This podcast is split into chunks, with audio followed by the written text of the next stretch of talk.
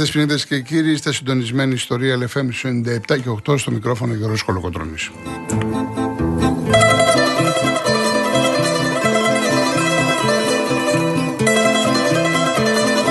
Τηλέφωνο επικοινωνίας 211-200-8200. Επαναλαμβάνω τον αριθμό 211-200-8200. Κυρία Εύη Βουγιοκλιώτη θα είναι μέχρι τις 2.30. Μετά η Δέσπινα Καλογερά μετά τις 2.30 μέχρι τις 5. Ε, από εκεί και πέρα, όσοι θέλετε να στείλετε κάποιο email, studio papakirialfm.gr, ο Τάξο Μαυράκης είναι στη ρύθμιση του ήχου.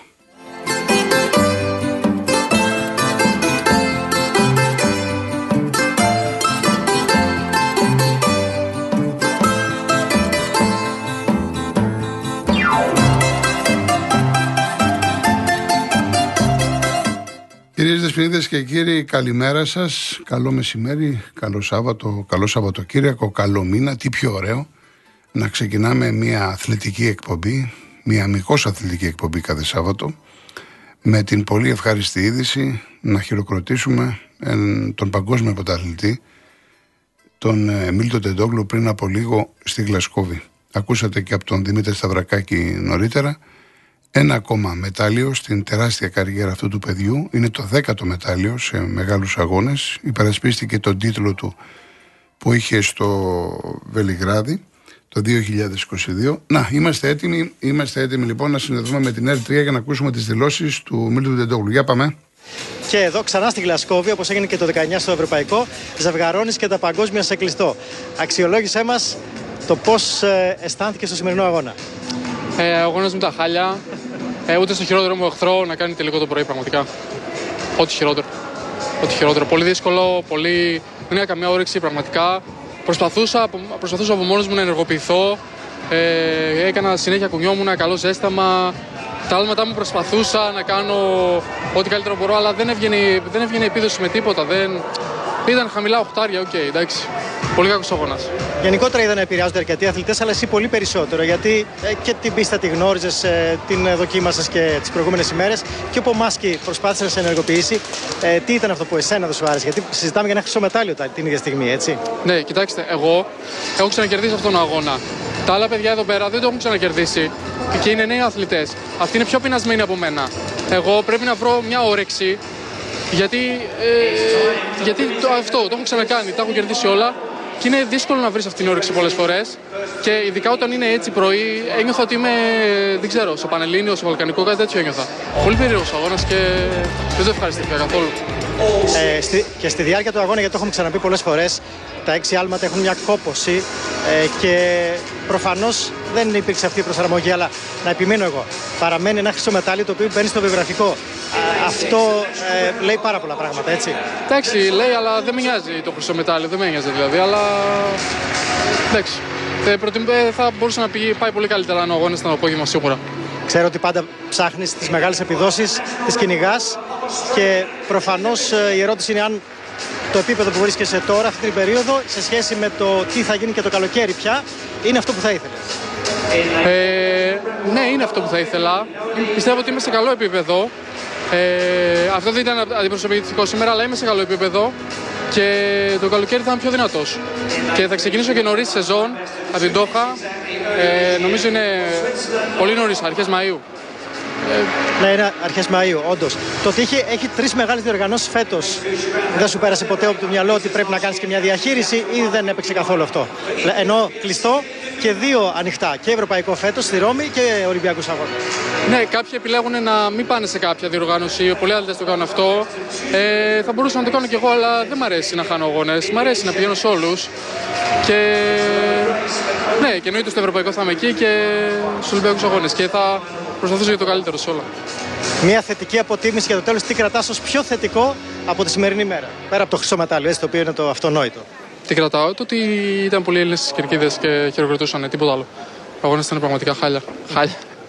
Εντάξει, σημαίνει και αυτό, αλλά με έναν αγώνα χάλια, ένα χρυσό μετάλλιο, συγχαρητήρια. Ευχαριστώ, ευχαριστώ.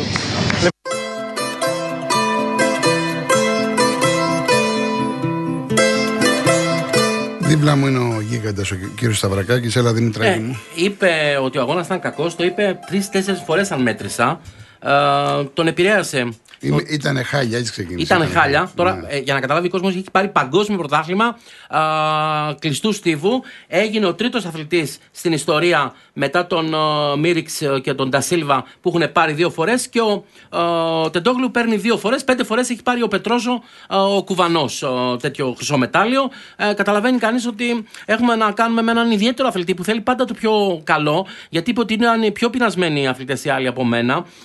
Ε, είναι δύσκολο να βρεις αυτή την όρεξη. Καθαρά επηρεάστηκε από το γεγονός ότι ήταν πρωί. 10 η ώρα ξεκίνησε η ώρα Σκοτίας ναι, ναι. ο αγώνας. Ε, το καλοκαίρι λέει θα είμαι πιο δυνατός. Δεν μου αρέσει να χάνω αγώνα όταν ρωτήθηκε, γιατί φέτος μετά έχουμε το Ευρωπαϊκό Πρωτάθλημα Ανοιχτού Στίβου στη Ρώμη και τους Ολυμπιακούς Αγώνες στο Παρίσι. Και ρωτήθηκε ε, γιατί κάποιοι ε, προτιμάνε, όπως ο μεγάλος του αντίπαλος, ο, ο Πίνακος Τζαμαϊκανός, έλειπε ε, σήμερα. Και βλέπουμε ότι επαναλαμβάνει ότι δεν ήταν καλός αγώνας, κακός αγώνας, ε, επηρεάστηκε. Αλλά σημασία έχει τι γράφει το ταμπλό, Γιώργο. Και το ταμπλό γράφει χρυσό μετάλλιο με 8-22. Ε, φαίνεται απειλητικός ο Φουρλάνη, αλλά είναι μικρός, είναι 19 χρονών. Φαίνεται να, είναι, να έχει καλές βάσει ε, σαν αθλητής. Όμως δεν πάβει σήμερα ο Τεντόγλου με το 8-22, είχε καλύτερο δεύτερο το 8-15, άφησε πίσω τον Ιταλό που και αυτός έκανε 8-22 και στην τρίτη θέση ο Μακ Λούντ από τη Τζαμάικα με 8-21. Ήταν ένας αγώνας μέτριος, θα σου έλεγα, για πρωί από πλευράς επιδόσεων, γιατί θυμίζουμε ότι είχε 8-26 φέτος ο στο κλειστό ο Τεντόγλου και στην προηγούμενη διοργάνωση στο Βελιγράδι είχε κάνει 8,55. Πάντως μετράει ότι είναι ο δέκατο, το δέκατο μετάλλιο που παίρνει στην καριέρα του από το 2018 και μετά έχει πάρει μόνο χρυσά Ολυμπιακούς Αγώνες, παγκόσμια πρωταθλήματα ανοιχτού κλειστού, ευρωπαϊκό ανοιχτού κλειστού. Ε, Όπως και να το κάνουμε, είναι μια πολύ μεγάλη επιτυχία παρά το γεγονός ότι ο ίδιος δεν έμεινε ευχαριστημένος από τον αγώνα. Ευχαριστούμε πολύ, Να καλά.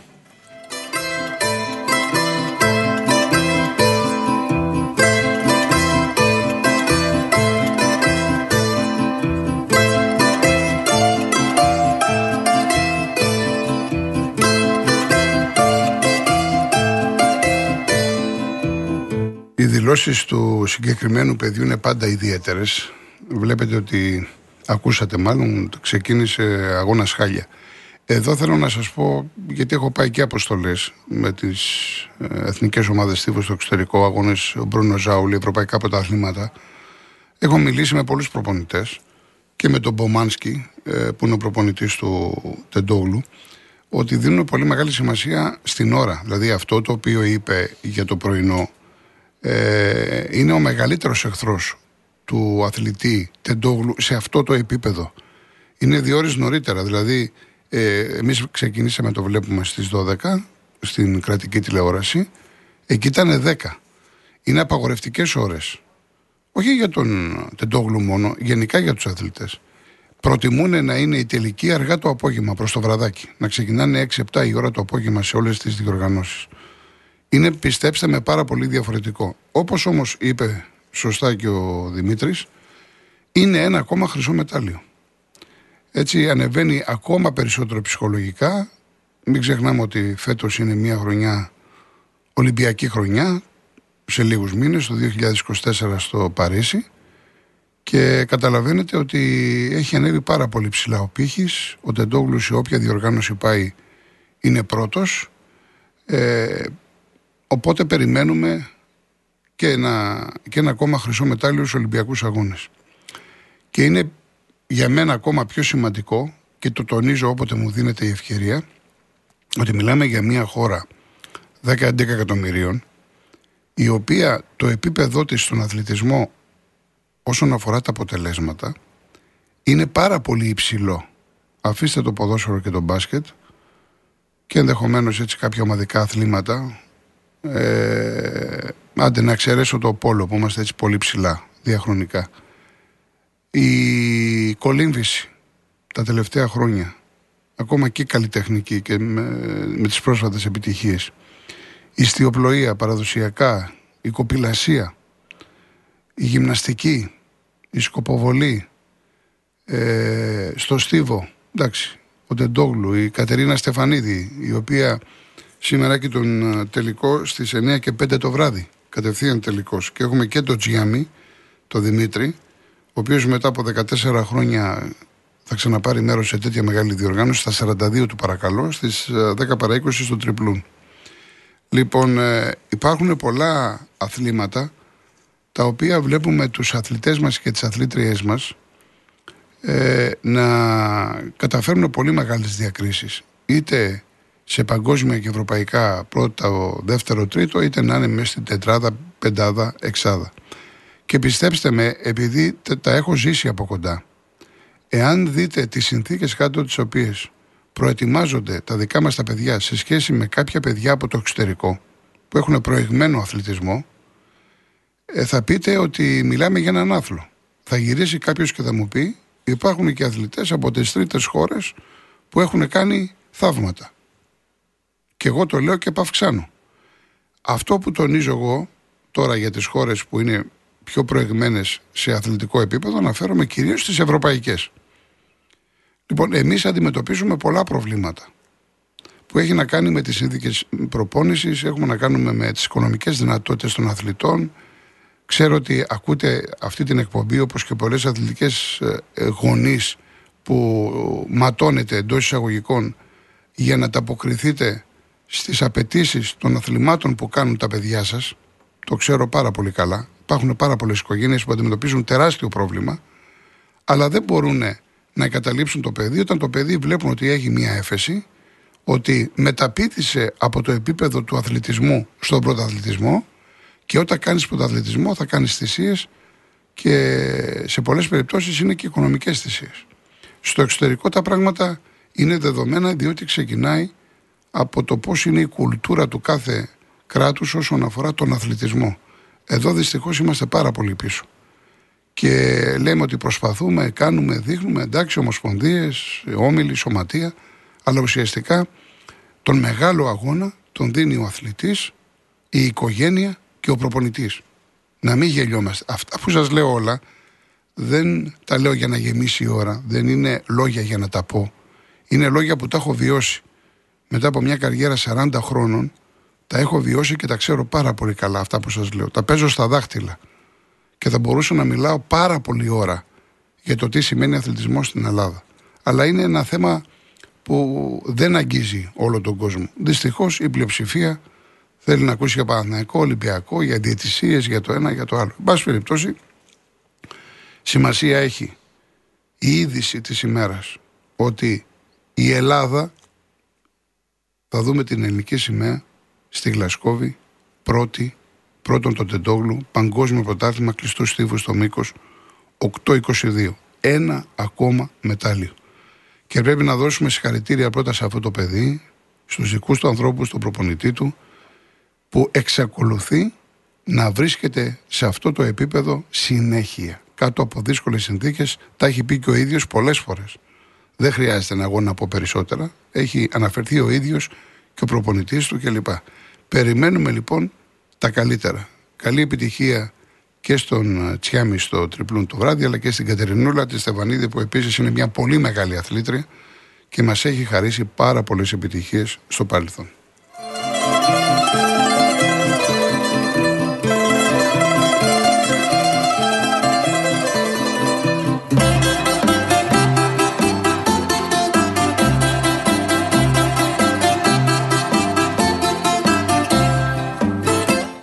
Μουσικά, καταρχάς να σας πω ότι αύριο υπάρχει ένα αφιέρωμα σε έναν ιδιαίτερο άνθρωπο και στιβουργό, τον Μανώλη Ρασούλη. Θα ακούσουμε πάρα πολλά τραγούδια. Ευχαριστώ και για τα καλά σας λόγια για το αφιέρωμα στον Άκο Κυριάκο Δασκαλόπουλο. Αύριο λοιπόν έχει Μανώλη Ρασούλη. Την άλλη Κυριακή στις 10 του μηνός θα έχουμε Γιάννη Πάριο, αφιέρωμα στο Γιάννη Πάριο γιατί έχει και γενέθλια.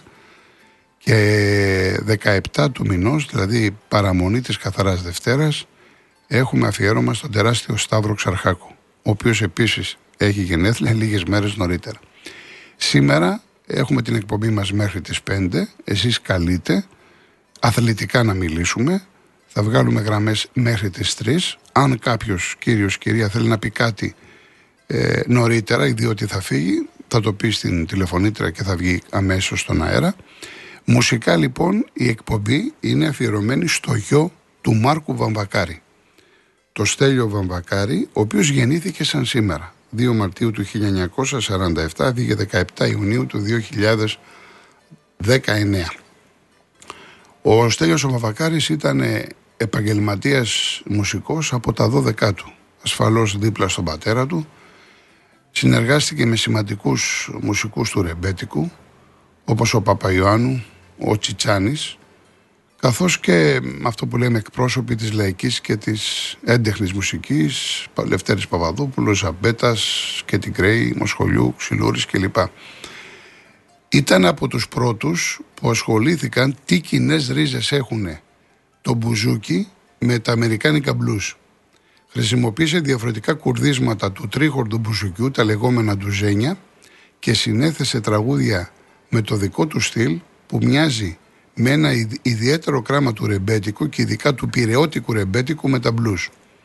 Μάλιστα το Σεπτέμβριο του 88 ηχογράφησε με τον Λουιζιάννα Ρετ τον δίσκο «Το μπλού συναντά το ρεμπέτικο» και εκλήθηκε και σε πολλές χώρες όπου έπαιξε τα τραγούδια του.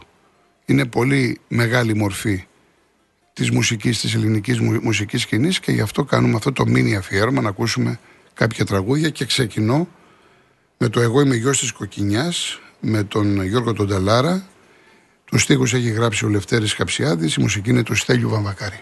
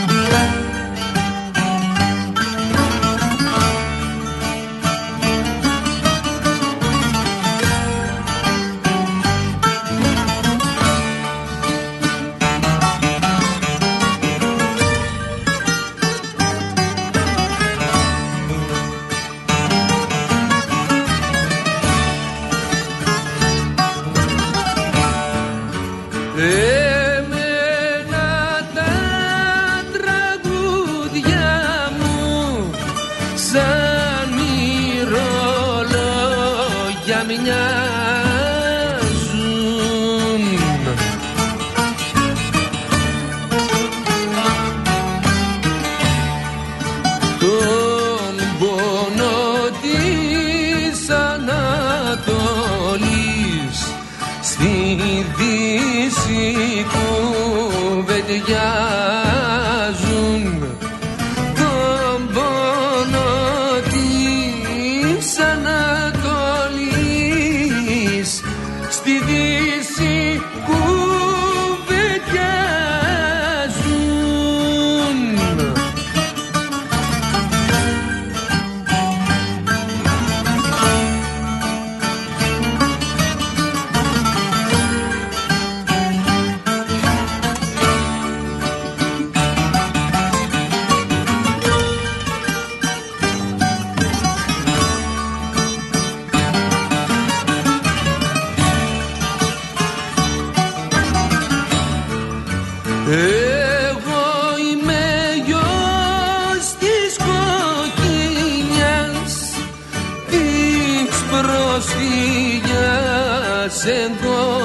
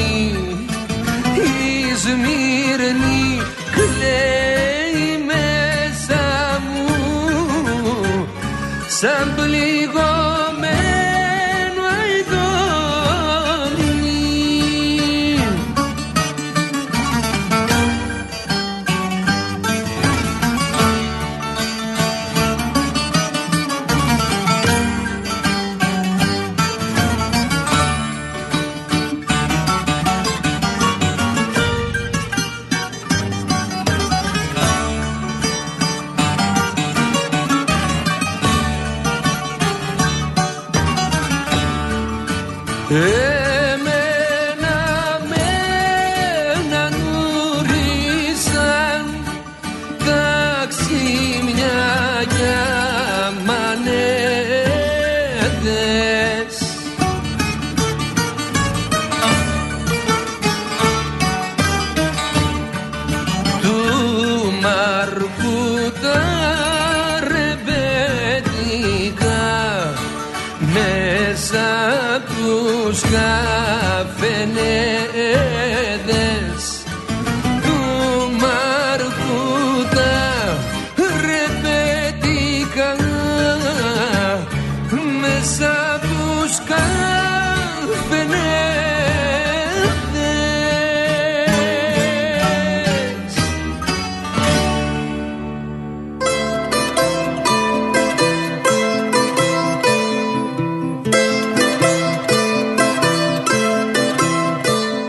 Λοιπόν, θα ακούσουμε και άλλα αργότερα. Εντάξει, τώρα μου ζητάτε την άταχτη. Εσείς θέλετε με το Μάρκο Μαβακάρη. Θα το δούμε, θα το δούμε στη συνέχεια. Λοιπόν, όσον αφορά το ποδόσφαιρο, αύριο έχουμε την τελευταία αγωνιστική. Σήμερα δεν έχουμε τίποτα από τη Super League 1. Να δούμε το μπάσκετ τους αγώνες τους σημερινούς που ξεκινάνε 5 παρατέταρτο Προμηθέας Άρης, πολύ καλό παιχνίδι από την ΕΡΤ3. Στις 6 το Λαύριο υποδέχεται την Καρδίτσα από την ΕΡΤ Sports 1 και 7 παρά τέταρτο έχουμε τον αγώνα ΠΑΟΚ ΑΕΚ, ΕΡΤ3. Ε, από εκεί και πέρα υπάρχει ένας αγώνας καλός στο βόλεϊ Ολυμπιακός Μίλωνας, ο πολύ δυνατός φέτος Μίλωνας, μπορείτε να το δείτε από την ΕΡΤ2. Τώρα έχει πρωταθλήματα full όλες οι χώρες. Ε, έτσι επειδή έχουμε πολλούς φίλους της Λίβερπουλ και είναι και η Νότιγχαμ του Μαρινάκη υπάρχει ένα παιχνίδι που να το δείτε λοιπόν στις 5 από τη Νόβα, από το Premier Νόβα, ε, Νόβα λέω, Νότιχαμ Λίβερπουλ και επίσης έχουμε και τον αγώνα για την Ισπανία στις 10 το βράδυ από την Νόβα πάλι, από το 1 όπου η Ρεάλ παίζει στη Βαλένθια, Βαλένθια Ρεάλ. Και σήμερα ξεκινάει επίσης και η Φόρμουλα 1. Μπαχρέιν, πρεμιέρα, είναι σήμερα ο αγώνας. Έχουμε μάθει όλοι μας Κυριακές. Έτσι, εδώ και χρόνια γίνεται σήμερα λόγω του Ραμαζενιού. Μπαχρέιν, 5 η ώρα το απόγευμα, ζωντανή μετάδοση από την τηλεόραση του Αντένα που από πέρυσι έχει πάρει τα δικαιώματα. Υπάρχουν πάρα πολλοί λάτρες της Φόρμουλα 1, γενικά το αυτοκίνητο στην Ελλάδα. Ανάμεσα σε αυτούς είμαι και εγώ. Από μικρό παιδί παρακολουθώ ε, αυτούς τους αγώνες και φυσικά μόλις φύγω από την εκπομπή το πρώτο πράγμα που θα κάνω να πάω στο σπίτι μου και να απολαύσω το τέλος του αγώνα στη Φόρμουλα 1. Ε, ήδη υπάρχουν πάρα πολλά ερωτήματα και μου είχατε στείλει και μέσα στην εβδομάδα στο Instagram για διάφορα θέματα όλων των ομάδων. Αυτά θα τα δούμε ε, αμέσως μετά. Ε, το πρώτο σχόλιο για το ΚΑΣ, επειδή με ρωτάτε ποιος είναι ο κερδισμένος, να πω πολύ γρήγορα ότι ο Παναθηναϊκός αισθάνεται δικαιωμα, δικαιωμένος και ο Ολυμπιακός ικανοποιημένος. Αυτό μπορώ να, να πω έτσι και δεν το λέω γιατί είμαι ζυγός και το θέλω να το βάλω στη μέση σαν ζυγαριά, να νομίζω μια πραγματικότητα. Δικαιωμένος ο Παναθηναϊκός γιατί σου λέει ότι το ΚΑΣ δέχεται τον τραυματισμό του Χουάνκαρ, τη διακοπή του αγώνα κλπ. κλπ, κλπ. Πήραμε τον αγώνα στα χαρτιά και ο Ολυμπιακός σου λέει ότι κάναμε ένα αγώνα. Θεωρούμε ότι ήταν άδικο αυτό που έγινε. Θεωρούμε άδικη την ποινή που μας αφαίρεσαν και μείον ένα βαθμό. Και το ΚΑΣ γύρισε τον ένα βαθμό στον Ολυμπιακό. Άρα υπάρχει ικανοποίηση στον Ολυμπιακό, γιατί αυτός ο βαθμός, δεν το ξέρουμε, στο τέλος μπορεί να κρίνει ακόμα και το πρωτάθλημα. Διαφημίσεις, ειδήσεις και γυρίζουμε.